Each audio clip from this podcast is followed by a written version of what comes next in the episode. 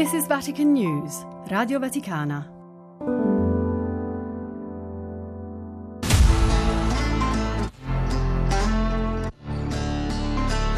Le chiavi di Pietro. Parole del Papa per aprire all'ascolto. Un podcast di Vatican News, Radio Vaticana.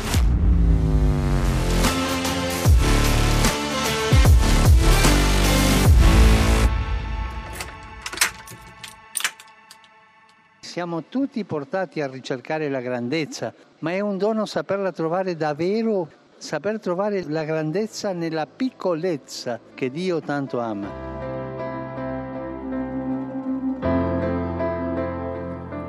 Piccolezza, la parola chiave usata questa volta dal Papa, è una parola che ne chiama altre. Piccolo fa pensare all'umiltà, alla fragilità, forse alla dolcezza, alla docilità, ma non certo alla passività tutt'altro. Nel Vangelo di Luca Gesù lo dice con chiarezza, chi è il più piccolo fra tutti voi, questi è grande. Una frase che indica anche il cammino da fare per arrivare alla piccolezza evangelica. Un movimento che parte da un cambiamento di prospettiva, guardando non solo a Cristo che si è fatto bambino, ma anche a tanti personaggi delle scritture che sono piccoli.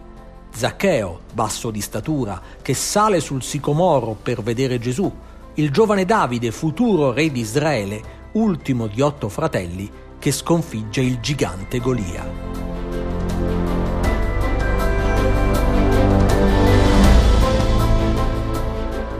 Piccolo come il bambino che nasce a Betlemme, piccoli come i pastori che accorrono la grotta, mentre sono grandi uomini di alto livello sociale, i magi che, dopo un lungo viaggio, racconta Papa Francesco nell'Angelus del 6 gennaio 2023, che cosa trovano?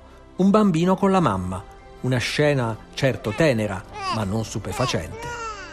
Non vedono gli angeli come i pastori, ma incontrano Dio nella povertà Forse si aspettavano un messia potente, prodigioso, e trovano un bimbo. Eppure non pensano di essere sbagliati, sanno riconoscerlo, accolgono la sorpresa di Dio e vivono con stupore con Lui, adorandolo. Nella piccolezza riconoscono il volto di Dio. Umanamente siamo tutti portati a ricercare la grandezza, ma è un dono saperla trovare davvero saper trovare la grandezza nella piccolezza che Dio tanto ama, perché il Signore si incontra così, nell'umiltà, nel silenzio, nell'adorazione, nei piccoli, nei poveri. È un contrasto quello raccontato dal Vangelo, i magi e il bambino, ma anche Gesù che nasce nel nulla, attorniato dai pastori, i dimenticati delle periferie. Signore, dice il Papa nell'omelia della messa di Natale del 2021, insegnaci ad amare la piccolezza, aiutaci a capire che è la via per la vera grandezza, una via che Gesù ha scelto per raggiungerci, per toccarci il cuore, per salvarci e riportarci a quello che conta. Conti poco, non vali niente, non sarai mai amato come voi. Questa notte se tu senti questo, ti dice ti amo, così come sei. La tua piccolezza non mi spaventa, dice il Signore, la tua fragilità non mi inquietano. Mi sono fatto piccolo per te, per essere il tuo Dio sono diventato tuo fratello, fratello amato, sorella amata, non avere paura di me, ma ritrova in me la tua grandezza. Ti sono vicino e solo questo ti chiedo fidati di me e aprimi il cuore.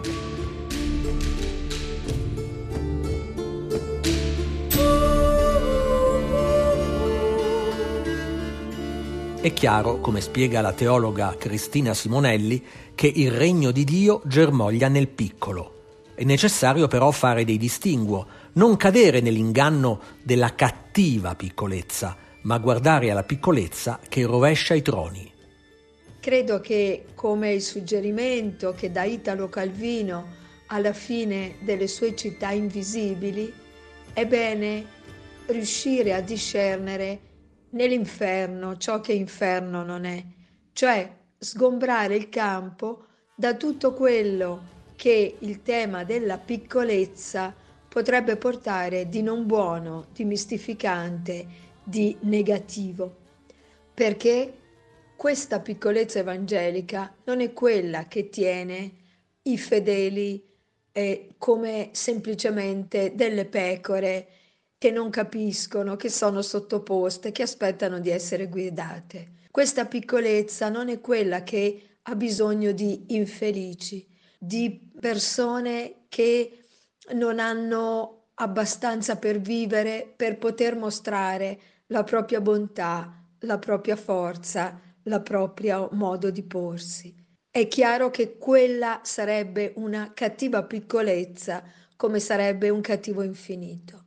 Questa piccolezza evangelica in cui germoglia il regno è quello che rovescia i troni, come dice il Magnificat, è quello che rovescia le nostre gerarchie, è quello che dice che non esiste nessuno così piccolo da essere detto insignificante.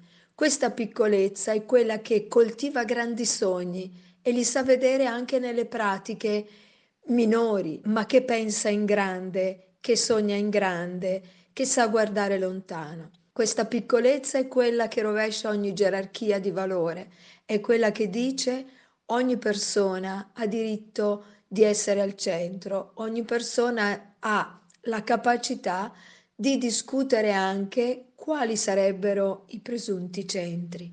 Una piramide rovesciata, o meglio, basta piramidi. Una piccolezza che coltiva grandi sogni, che pensa in grande e che rovescia ogni gerarchia. Le parole della teologa Cristina Simonelli mi hanno ricordato cosa disse di sé Paolo VI parlando all'inaugurazione delle celebrazioni giubilari della diocesi di Roma il 10 novembre 1973. Cosa c'è di più paradossale di un pontefice, l'autorità più alta della Chiesa, che quasi in una piramide rovesciata si sente piccolo, che avverte la sproporzione tra i suoi limiti umani e la salvezza che deve annunciare. Sono parole che toccano per autenticità e delicatezza, parole in grado di ribaltare proprio i troni. Chi è che vi annuncia questo? Un povero uomo, un fenomeno di piccolezza. Io tremo, fratelli e figli miei, tremo nel parlare, perché sento di dire delle cose che immensamente mi superano, delle cose che io non ho abbastanza testimoniato e servito, delle cose che meriterebbero davvero una voce profetica che avesse a dare l'ampiezza lirica e potente della loro realtà. Sento la mia piccolezza e la sproporzione, vorrei dire schiacciante, del messaggio che annuncio confrontato con la mia capacità di esporlo e anche di viverlo. E invece ve lo dico così, aggiunge Paolo VI. Non ho niente da leggere, come di solito voglio fare. Leggo adesso nel mio cuore, sento la mia piccolezza e la sproporzione schiacciante tra il messaggio che annuncio e la mia capacità di esporlo e anche di viverlo. Ma nello stesso tempo non posso negare, non posso tacere che io sono mandato.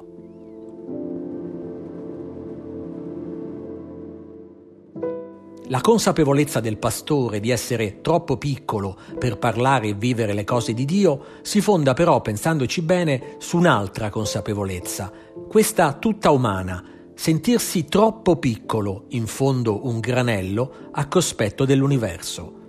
Benedetto XVI lo mette in luce all'udienza generale del 6 febbraio 2013, quando spiega che l'essere umano, creato con amore da Dio, è ben piccola cosa davanti all'immensità dell'universo. Un concetto che anche Giovanni Paolo II rimarca nel discorso ai partecipanti alla conferenza vaticana di cosmologia il 6 luglio 1985 limite dell'uomo rispetto all'universo, a cui fa però da contraltare la grandezza di essere somiglianti a Dio.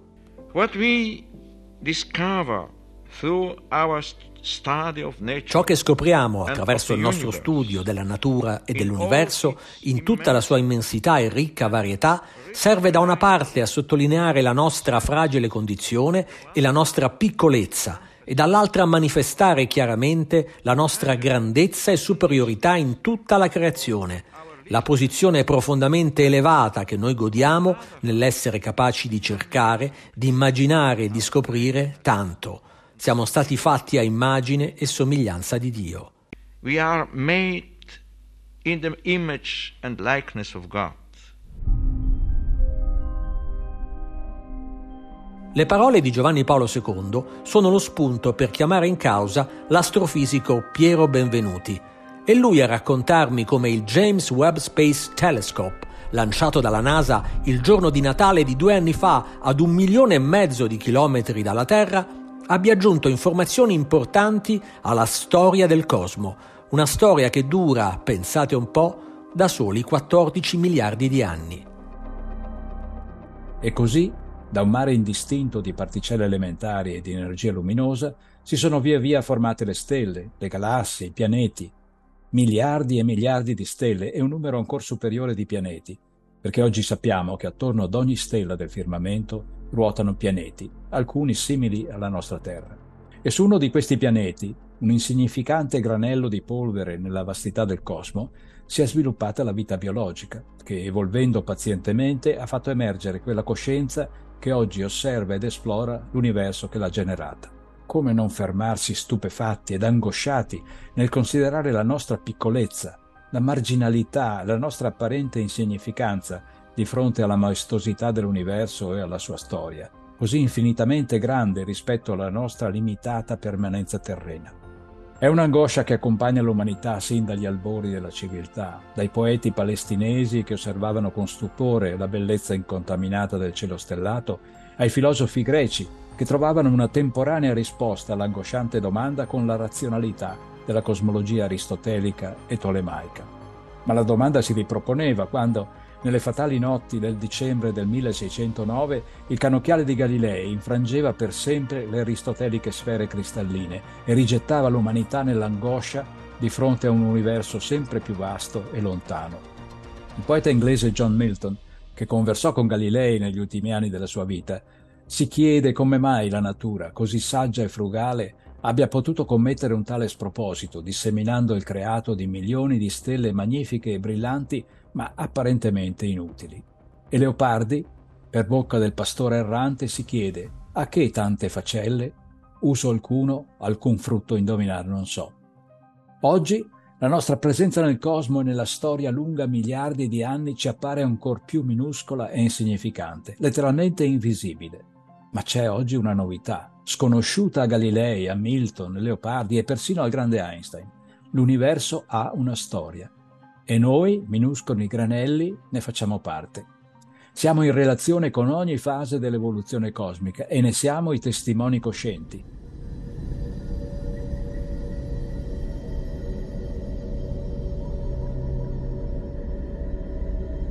Noi, minuscoli granelli, siamo parte della storia la piccolezza che diventa grandezza, come diceva Giovanni Paolo II, nel leggere i segni, nel comprendere l'evoluzione dell'universo, fino a diventarne la coscienza.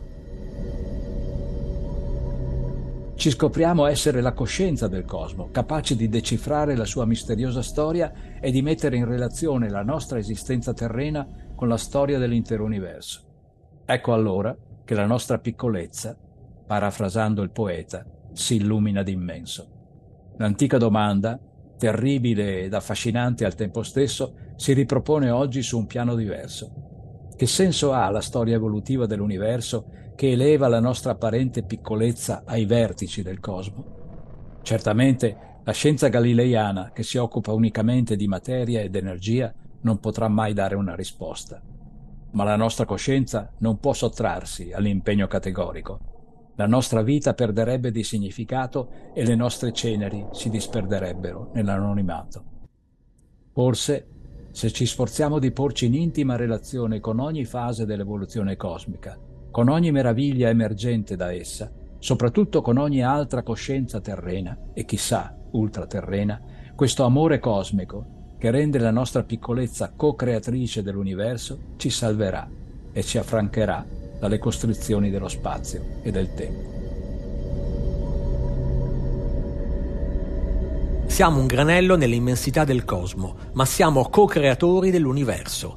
Questo paradosso scientifico-teologico, a proposito di piccolezza, espresso da Piero Benvenuti, mi fa tornare in mente le imprese di un viaggiatore nello spazio, narrate da Antoine de Saint-Exupéry nel suo Il piccolo principe, racconto amato dai bambini e dai grandi che ruota intorno al senso della vita, dell'amore e dell'amicizia.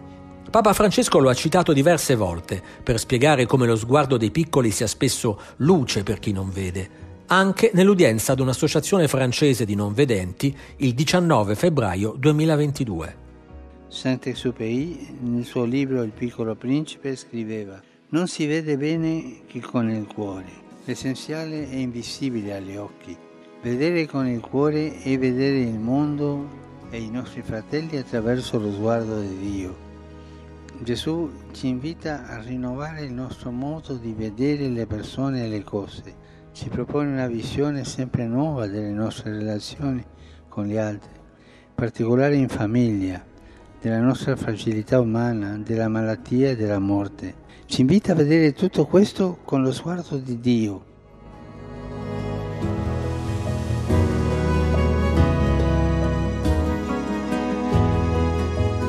Un bambino, un piccolo principe che ci riporta all'essenziale, insegnando ai grandi quello sguardo del cuore che spesso smarriscono.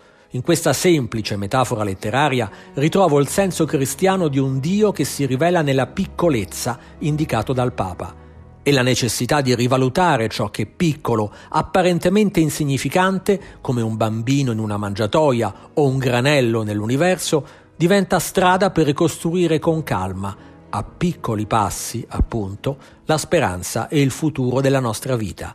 Perché, come canta Niccolò Fabi, la salvezza è in ogni grano di un rosario, nelle cellule di un uomo è il suo destino, e il futuro che cambia è in fondo solo una somma di piccole cose.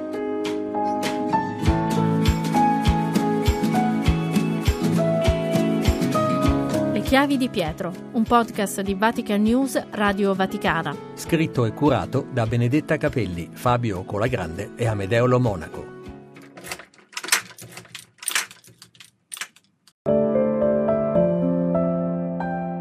Is Vatican News, Radio Vaticana.